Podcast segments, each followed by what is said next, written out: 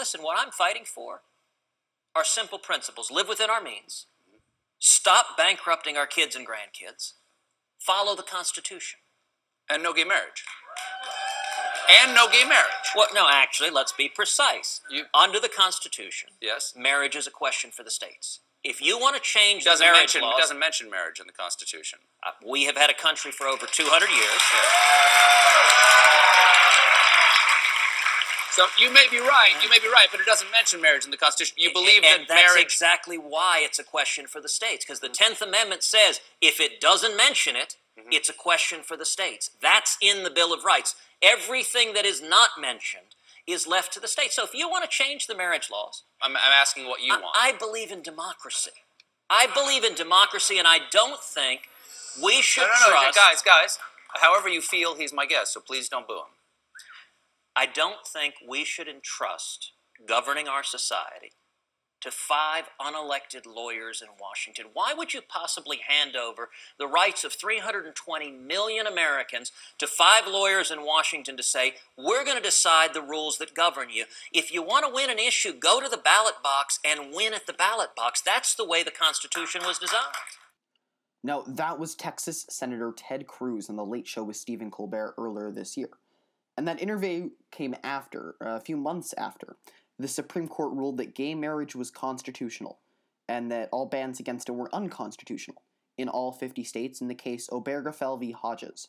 But politician activists like Cruz have called for a reversal of that ruling, saying that the Constitution doesn't provide the court with the basis to grant the federal government powers to regulate something like marriage, because it's not mentioned in the Constitution. And as we'll see today, if it's not mentioned in the Constitution, it's supposed to be a state issue. The Ninth and Tenth Amendment have often been used as means to attack federal government action that people don't like and what some will perceive to be courts with overinflated influence. And today on the show, we're looking at whether or not those viewpoints, like the viewpoints of Mr. Cruz on the Tenth Amendment and uh, and the Ninth Amendment, well, whether or not those viewpoints are justified and the role that the Ninth and Tenth Amendments ought to play in our modern society. I'm Cole, and this is Political Theory.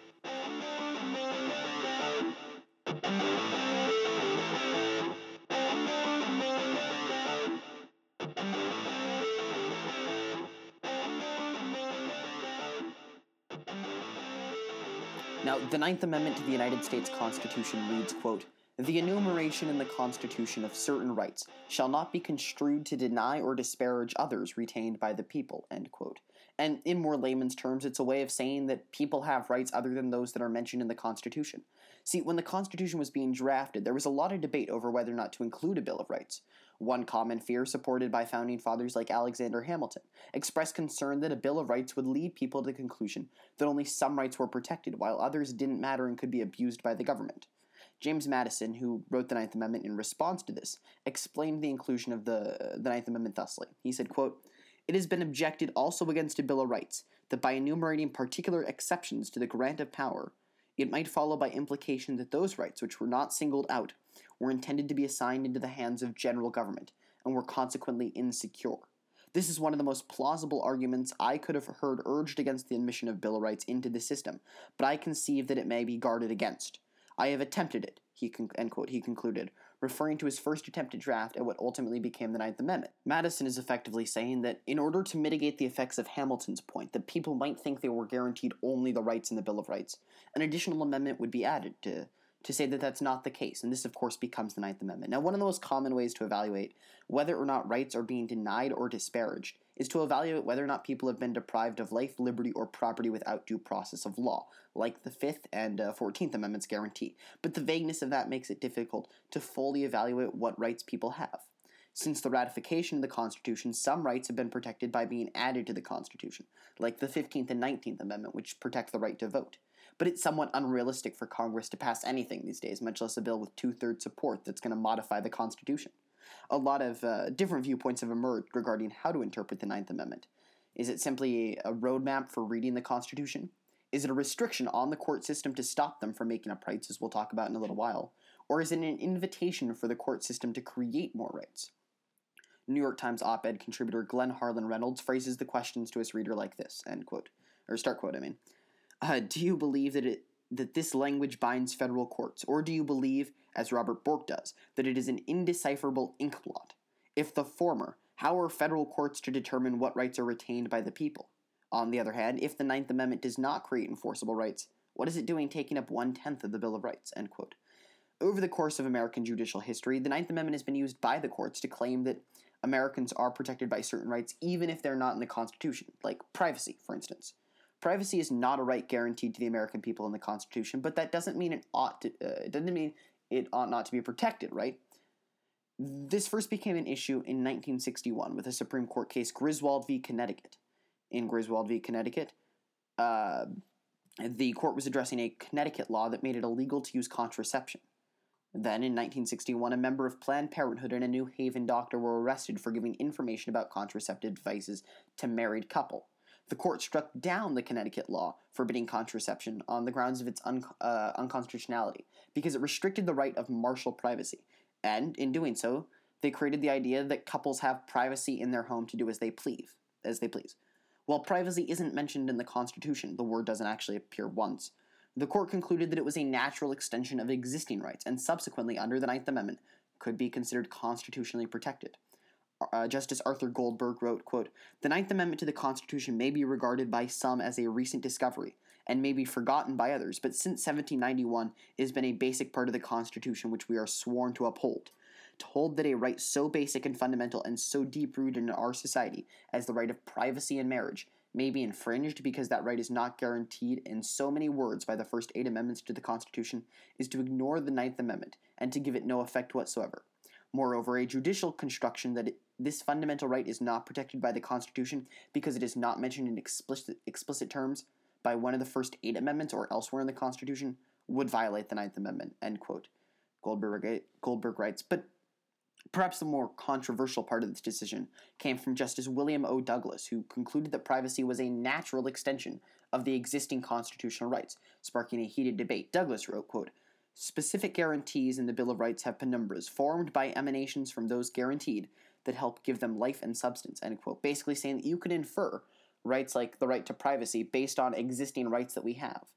Legal, legal scholars quickly became divided over this, questioning the precedent it set to decide that courts could say something was a right because it seemed an extension of existing rights. Some argue that it was a fair reading of the Ninth Amendment, and it was reasonable to infer what rights were guaranteed based on existing rights, given that it would be unreasonable for the Constitution to guarantee every right possible. Others, though, feared that Douglas's opinion would give power to the courts to determine what rights were protected and what wasn't if it didn't appear in the Constitution.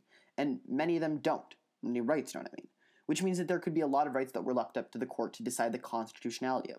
To quote In Our Defense by Ellen Alderman and Caroline Kennedy, quote, critics argue that because substantive due process is not bound to a specific constitutional provision other than the open-ended concept of liberty, it, the ruling, gives judges licenses to impose their personal beliefs on the Constitution, creating or striking down laws at will, end quote. Now, there isn't a much better way to determine what rights people have and what they don't, other than the courts, but it's uh, it's also not, at least at this time, clear what could be done to stop the courts from using the Ninth Amendment to justify almost anything by claiming it to be a right and thus constitutional. Take abortions. Before Roe v. Wade reached the Supreme Court, it was dealt with by a Texas district court, which ruled that a right a woman has a right to abortion under the Ninth Amendment. Now, this claim was highly disputed, and it's not guaranteed in the Constitution, obviously.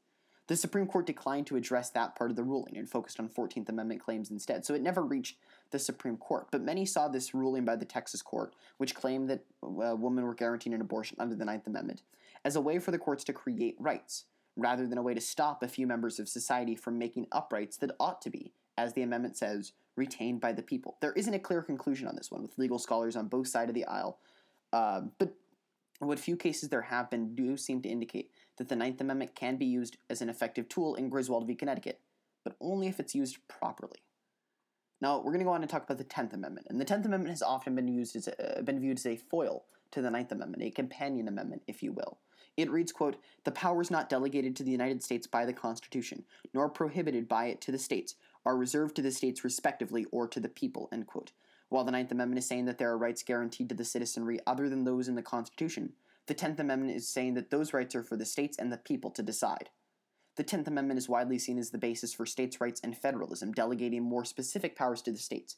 But it raises the question of what should be left to the states. Take minimum wage, one of the issues with the most variety. For instance, LA, Los Angeles, has a minimum wage law that will make minimum wage $15 there in five years, while states like Louisiana have no minimum wage laws at all.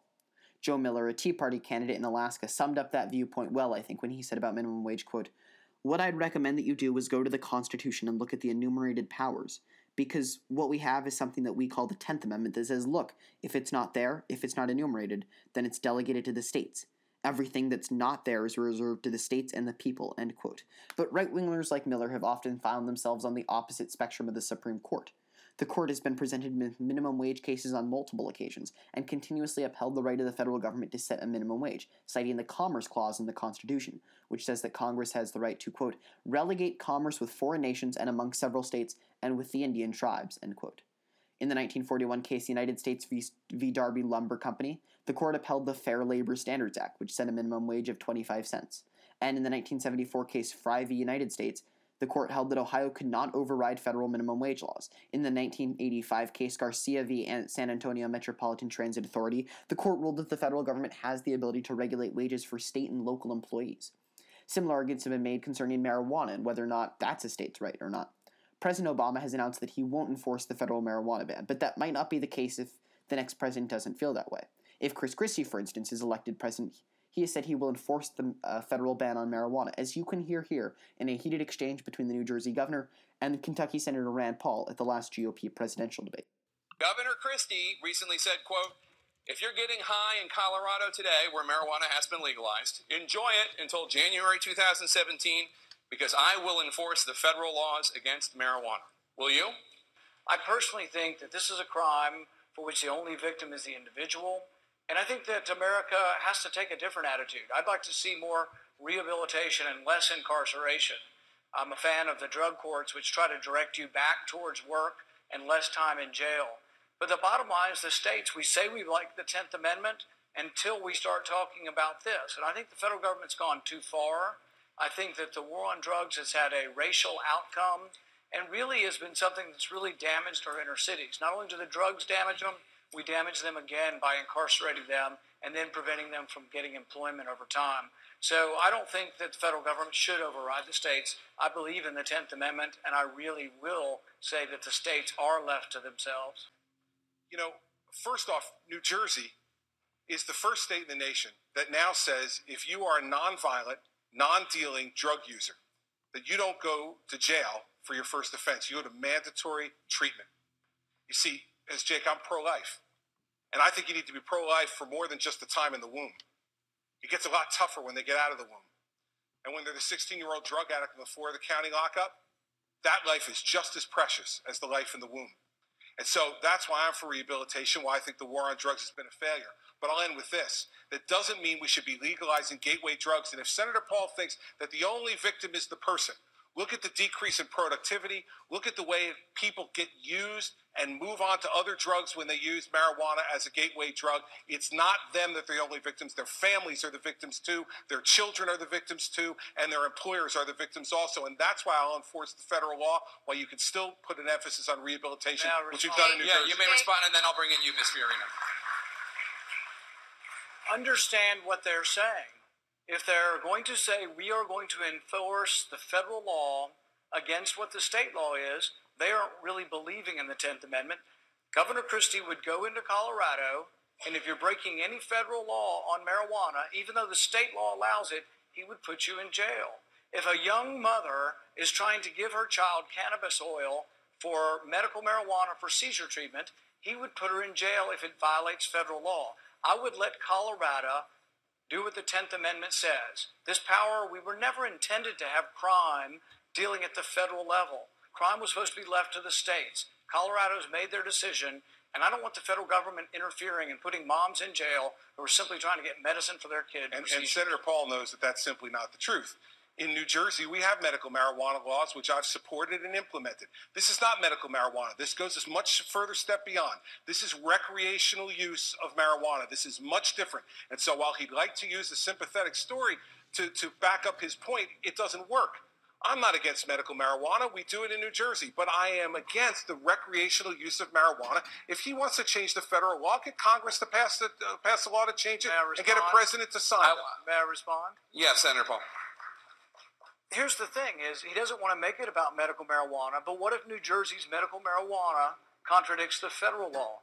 He's saying he will send the federal government in and he will enforce the federal law. That's not consistent with the 10th Amendment. It's not consistent with states' rights, and it's not consistent with a conservative vision for the country. I don't think we should be sending the federal police in to arrest a mother and separate them from their child for giving a medicine to their child for seizures. Now, obviously, marijuana isn't mentioned in the Constitution, but the court has ruled that the federal government has the right to enforce a ban against it under the Commerce Clause of the Constitution, which you'll remember we talked about a second ago. Because marijuana grown often finds its way into the economy and can affect commerce, the government can enforce its ban against it, and thus the federal ban is constitutional, the court found. One challenge to this kind of thinking would be that the government could be granted the power to regulate almost anything that could affect the economy, which, if you take the viewpoint, is pretty much everything. So, does the court, uh, should the court, I mean, be less lenient with how often they cite the Commerce Clause and have more rigorous standards than simply the presence of something affecting the economy? Given uh, how often the Commerce Clause has been cited by the Supreme Court, I can't imagine this will be the last time it pops up in this podcast. And because the Constitution is a pretty big document, I think it's unrealistic to go through it and point out every example for every case and clause. But I do want to talk about the Commerce Clause for a second. The Commerce Clause grants the federal government, like uh, we said a second ago, it grants them the ability to regulate commerce between states and nations, which is a pretty big, um, a pretty big definition. The Tenth Amendment has been used time and time again as a way to challenge actions taken by federal government. For instance, in four states, legislators have introduced legislation that attempts to nullify federal cap and trade laws on several occasions in many states, and I mean like 30 plus states. Uh, similar actions have been taken against federal healthcare programs, calling for their nullification on Tenth Amendment grounds. But uh, on the many occasions that people have tried to challenge federal action, it often gets shot down courtesy of the Commerce Clause in the Constitution. For instance, on the issue of cap and trade, Michael Boldin of the Tenth Amendment Center says, quote, cap and trade is often claimed to be uh, authorized under the Commerce Clause of the Constitution. At best, this is a highly dubious claim, end quote. And he goes on to argue that the Commerce Clause has been appri- applied far too broadly. Boldin writes that at the time of the Commerce Clause passing, quote, the regulation of commerce was meant to empower Congress to regulate the buying and selling of products made by others, and sometimes land, associated finance and financial instruments, and navigation and other carriage across state uh, jurisdictional lines. The interstate regulation of commerce did not include agriculture, manufacturing, mining, malum in se crime, or land use, nor did it include activities that merely substantially affect commerce, end quote. And Ron Paul, former Texas congressman and pre- presidential candidate, wrote in a Business Insider op-ed, quote, "The Commerce Clause was intended to facilitate free trade by giving the federal government limited power to ensure state governments did not impose taxes and regulations on out-of-state business. Contrary to modern belief, the Commerce Clause was not intended to give Congress power to regulate every sector of the economy." End quote. Uh, of course, this is an issue for the courts to decide, but a lot of it simply has to do with how much the economy has expanded since the Commerce Clause was passed. In, Gibbon, in Gibbons v. Uh, Ogden, I think is how you say it, in 1824, Chief Justice John Marshall redefined the clause a bit by saying that commerce does not just mean economic transactions between individuals and companies, but all forms of commercial quote unquote intercourse. And that ruling dramatically expanded the definition of commerce. Of course, commerce as a whole has changed fundamentally since the early days of the Constitution, and maybe that's why some of these rulings are justified uh, cap and trade wasn't even a thing when the Commerce Clause was first uh, came into when the cap and trade wasn't even a thing when the Commerce Clause first came into existence. So the founding fathers would have been rendered unable to give their opinion on it. I guess really to try and sum up the debate regarding the Commerce Clause and whether or not it's and how it's been applied. To try and sum it up in a single question, uh, I would pose it like like this. Um, are the courts justified in using the Commerce Clause to uh, to give such a broad spectrum of federal action? Or should the courts take a more serious look at what the Commerce Clause was intended to mean in the context of states' rights? I.e., is the Commerce Clause meant to ensure that government only has the power to regulate what states can't simply, by the nature of their resources, do? Because if so, then states are plenty able to regulate things like minimum wage and marijuana on their own, and the Commerce Clause only serves to ensure that there is an agency available to serve as a bridge between different states. Or should it be, the Commerce Clause, be applied with a much broader definition? Should the reach of commerce of the Commerce Clause expand as commerce does too. Healthcare wasn't even a, a thing when the founding fathers wrote the Constitution, and it's changed fundamentally since LBJ first signed Medicaid laws uh, back into passage in 1965. But it's undeniably an important part of commerce. So does that mean that we should neglect it because it doesn't fit into that definition of what the founding fathers understood commerce to be? Ultimately it's it's something that's very much so up for debate. It's probably something that's going to come up again either on this podcast and certainly in the real world. So we'll have to wait until then for more information. Thanks for listening to the episode, and on the next episode, we'll be talking about the 2016 election and possible Veep choices for the Democratic Party. If you have any suggestions, questions, comments, concerns, observations, or whatever else, please email me at politicaltheorypodcast at gmail.com and visit our website at politicaltheorypodcast.com for more information about the show. Thanks for listening, and I'll see you next time.